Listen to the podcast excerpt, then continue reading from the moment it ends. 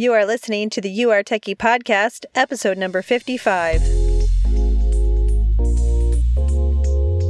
Welcome to the You Are Techie podcast, where it's all about growing in your techiness so you can find the tech job of your dreams.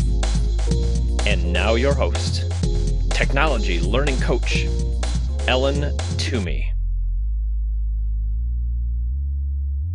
This episode is sponsored by our very limited time and free training, Three Strategies to Jumpstart Your Junior Developer Career, specifically designed for moms. In this free training, I'll cover the strategies necessary to become a junior full-stack developer, including the exact skills employers are looking for. You'll learn how to maximize your income with portfolio-ready skills that hiring managers are seeking. Not to mention the steps to skip so you don't find yourself down that endless tech learning rabbit hole. Join me live for the Three Strategies to Jumpstart Your Junior Developer Portfolio. Sign up at you are techie dot com slash dev. That's Y-O-U-A-R-E-T-E-C-H-Y dot com slash D-E-V. I'll see you there. Thanks so much for being here today. I look forward to talking to you about the topic of taking care of yourself. I know the topic of the title of this podcast is taking care of others, but I don't want to bury the lead here. The most important part about taking care of others starts with taking care of yourself. And I think this is a really challenging topic for most moms and women out there. But let me start by explaining why this is so important and why it's getting in the way of you becoming the person you want to be and getting hired in the job you want to get hired for. Now, to say I'm not an expert in this topic is a gross exaggeration. I love exhausting myself to the point of collapse in the name of sacrifice, however misguided it may be. My life of being an entrepreneur with four children while being pregnant definitely gives me a lot of experience with this topic. So, as I'm called to take care of others every waking hour of the day, I want to share what I've learned about what's effective and what's not, even if I'm not always the perfect implementer of this. The big takeaway here is that I am unable, unqualified, and ill-equipped to take care of others if I do not take care of myself first. I love that I'm working on this topic today, which was already pre-planned, and I had a night last night where I was basically just done. Sent the kids to bed early, hubby was out of town, and there was nothing left in the gas tank. And it just is such a great reminder of how when I was completely depleted, there was nothing left for anyone else. So we all just went to bed. And you know what? My kids loved me and hugged me, and they understood that mommy was just done.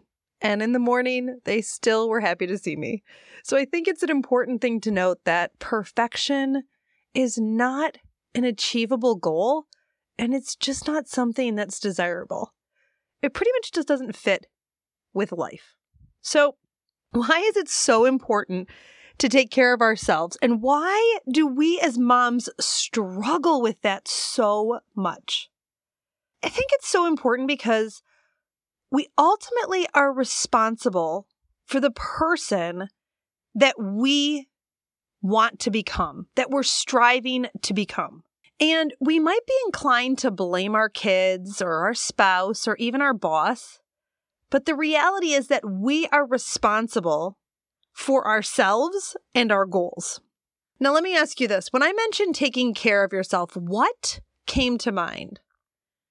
Did you think of a pedicure, drinking a glass of wine, getting a massage, maybe taking a bath? Because none of those things are going to quite get the job done when it comes to taking care of yourself. It's true that we need to tend to our basic needs. Sleeping, eating, roof over our head, foundational health and wellness. But what I'm talking about here requires becoming a better version of yourself.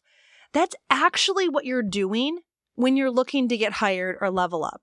It may not feel like that all the time, but you have to become that next version of yourself first, and then the results follow. Let me explain. I know it's really challenging to put ourselves first when there are so many demands on our time, but that's exactly what you must do to become the next version of yourself so you can achieve the results you're after. And you want to achieve those results because you know you're called for something bigger than what's happening right now in your life. And that doesn't mean that what's happening right now in your life is awful or horrible. It just means that without progress, you start to stagnate, and life is much more interesting with progress towards a goal. And that's why you're here. That's why you're learning what you need to learn to level up or get hired or create your portfolio. Something is calling you to do that, and you need not neglect your children in order to achieve that goal. In fact, your children will benefit from seeing you succeed, from seeing you work hard for something and achieve a goal. It might feel selfish or even indulgent to journal for ten to fifteen minutes a day, but let me tell you, it is not. Please journal. Please clean up your thoughts. Your friends and family will thank you for it, even if they don't know what you've done behind the scenes. Because when you clean up your thoughts, you will speak with clarity. And if you don't, if you ramble on, those around you are suffering, even if they can't identify exactly why. And that is going, that rambling or lack of clarity is going to come out one way or another. But by investing in just a little bit of time into yourself up front every day, you'll benefit all those around you by being a more thoughtful and considerate person when you speak. And, and this is crazy, but it's true, you will be more patient when other people are unable to speak with such clarity. How great is that? Now, what does this have to do with getting hired or leveling up in tech? How can you take care of yourself and have that benefit others? Shouldn't you serve others first? Here's the problem with that. Other people do not care about your long-term goals. They're not mean. They're more concerned with their own goals, or more likely their short-term pain, especially our kids. But if all we do is tend to our children's or other people's short-term needs, we're robbing ourselves and our kids of the ability to develop long-term success. If you think about answering every phone call, every text message, every notification in your social media before you do your goals, before you put forth effort on what you want to achieve, that will never get done. If you just, I just need to clean up all this stuff and then I'll get to it. I just need to answer everyone else's needs first. You won't get to your own goals. Okay, so I want to talk about short-term pain for long-term gain, gain, which is my ten-year-old just talked about this at the dinner table. So I'll have to make sure to show this to her. Um, she's wise beyond her years. So this short-term pain for long-term gain concept, like I know inherently we buy into it. Because let me give you the example of a toddler crying, okay? So with a baby crying, you might quickly and efficiently go to the baby. You may not, and no judgment there either. But once that baby becomes a toddler, so she's two or three, you as a mom, you know that running to her every time she makes a peep is bad for her. Right? It's not about you and your inconvenience, while it may be inconvenient. You know that if you do that, you're not teaching her the right things. It's not going to help her grow into the independent and thoughtful child who can cope with a little bit of adversity. And as a diligent parent, we learn what cries are, this is a serious cry, and what cries are just, I just want attention because I feel like it, right? So we go through the checklist, like, has she eaten? Has she had enough sleep? Does she need to go potty? Is she really hurt? We go through our mental checklist of true needs, and then we decide if it's something to act on or not. We allow a little bit of short-term pain in our children if they're struggling to do something. Maybe they're trying to figure out a toy. We're not going to go fix it for them every time because it hurts them. And we have to endure some short-term pain with our toddler. We have to listen to the crying or the whining and teach them that the long-term gain strategy of independence is more important. And we are teaching them that. That's the job of a parent. Because what do we ultimately want? We want our children to be independent. And we personally want to be great examples to them of a life well lived. And to do that, we have to make many, many short-term pain sacrifices. We have to put time into our own development. We have to tell our kids no. We have to tell our friends and family no. But the thing is, we can feel great about that if we also put time on our calendars to say yes to them. We're not going to put our head down for ten years and then pick our head up and say, okay, I've made it. I've hit success. Now I can give you attention. No. Now, my husband had a professor at his college orientation for his M B A, and he told the students something great that I still remember, which this was a long time ago, but it was an important point. And he did um, his M B A at the University of Chicago, which is a crazy, amazing school, and he did it part-time while working. So it's just a really, it's called the Executive M B A. It's a really intensive program, okay? And he told these students, what you're embarking on is going to be one of the most difficult things you've ever done. And so my advice to you is when you are here, be here. When you are home with your families, be home. It will be hard to balance work and school and family, so don't. Just be present where you are, and you're going to do just fine. I love that advice. Decide ahead of time what you will do and where you will be. And then be present with that experience.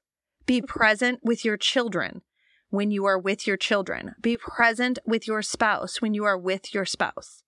Be present with your work and not worrying about your children when you are with your work. And that does not matter if you are being paid for that work or you are investing time in yourself to learn to eventually achieve a job. That's an important part, that when you're learning, that's not selfish. That's absolutely an investment in the future you. Now, those of you with toddlers, you likely think I'm crazy because your time does not feel like your own. But I had many toddlers, and I'll be having another one in the not too distant future. So let me tell you some of the strategies that worked for me. It's imperfect. I get it. But I used nap times and bedtimes, which were non-negotiable at my house, okay? Sleep, don't sleep, but you're in your room. And I made times on the weekends and evenings where my spouse would watch the kids. And if you're thinking that my spouse has an advantage over yours, I assure you that back then when he was doing his M B A and traveling, he did not, okay? It was not easy. I might have to, well, when I would have babies, pump and then leave. And it felt so much harder to leave for one or two hours than to actually do the work. Okay. But I always felt better after I did. You may have to hire a babysitter or the kids, it's time to send them to preschool. And there are many other creative ideas. Maybe you can ask, you can do a babysitter exchange or ask a friend or a parent to help out for one, you know, one specific time. There are so many creative ideas to get your work done if you remember that this is an investment on you. It's not selfish. It's how you become that example for your kids that is so important for their development. Yours as well, but their development. So how do we become that? How do we become that next version of ourselves so that we're ready for the results of getting hired or leveling up or becoming a person who earns income in a tech field? By committing to the long haul goal, one day at a time, one hour at a time. Do it every single day. Now, this isn't just a good idea or a romanticized aphorism. You can do it. It's actually rooted in learning theory of spaced practice. That if you do something again and again over time, that is how you become a master. Cram it all into one day? Not so much. So what are we afraid of? Let's be honest, okay? What I'm saying sounds very kind of straightforward and simplistic. But I've got, I'm thinking about my students right now, and I know how challenging it is. What are we really afraid of? We're really afraid of not following through or not showing up, or worse, of showing up and then not being enough in the end. I did all the work and it didn't work out. Did you ever feel like that? Like you're going to put in all this time and what if it doesn't work? I'm here to tell you that won't happen. There is no all the work. There's just daily practice, getting better and better at your craft and getting better and better at building your network and the people around you to support you. And then there's getting hired. And you just commit to doing it every day until, every day until the result is so real, you can taste it, until the result is done. And I know it feels like this enormous leap, but by committing to yourself every day, you are guaranteeing your future success if only you stay in the game. You stay in the game of investing in yourself daily. Now, I want to wrap up with, how does this benefit our kids? Let's just end here, okay? Because at the end of the day, we know that being the best mom we can be and benefiting our children and, heck, other children around the world, being an example for them for what's possible. I mean, being a woman in tech is a big deal. The stats are somewhere around eighteen to twenty-one percent. That is a big hill to overcome. So you are a great example to your children and to others. But how does it benefit our kids? I want to tell you a personal story. My mom went back to college when I was little, like, I don't know, maybe one. And she went part-time for basically the majority of my childhood. And it was a tuition we, we really couldn't afford, okay? It was a hardship for us. And she thought of stopping many times because she felt guilty taking family resources for her. That's how she would say it. But my dad told her, in one year, you'll make back all this money. It's worth it. Just keep going. And you know what? She did. And she became an elementary school teacher. She's phenomenal. Of course, they loved her, her second and fourth graders. When I think back to her working through school, remember, I was the child. I remember all of that positively. I don't ever feel like that was a neglected part of my life. She would test out her projects with me. She'd bring me to daycare at the college while she went to class, and I loved playing with the other kids. One of them, such a good friend. She read at my wedding. And if you ask me, hey, what did your mom do? I would say she was a stay-at-home mom, and then she was a teacher. But, you know, it wasn't overnight, not by a long shot. It was basically over a decade of my life. But isn't it interesting that I today work with stay-at-home moms getting back into the workforce? Far from my mom being selfish, oh, now I'll get emotional, she, she was the example of what so many women struggle with today. Am I doing right by my family? Am I a good mom? Who's better, a stay-at-home mom or a working mom? Neither. Both. Whatever path works for you. But the time she put in was worth it for her to become the person she was meant to be. And that was the example that I needed. Your kids deserve to see you as that person and say, that's my mom.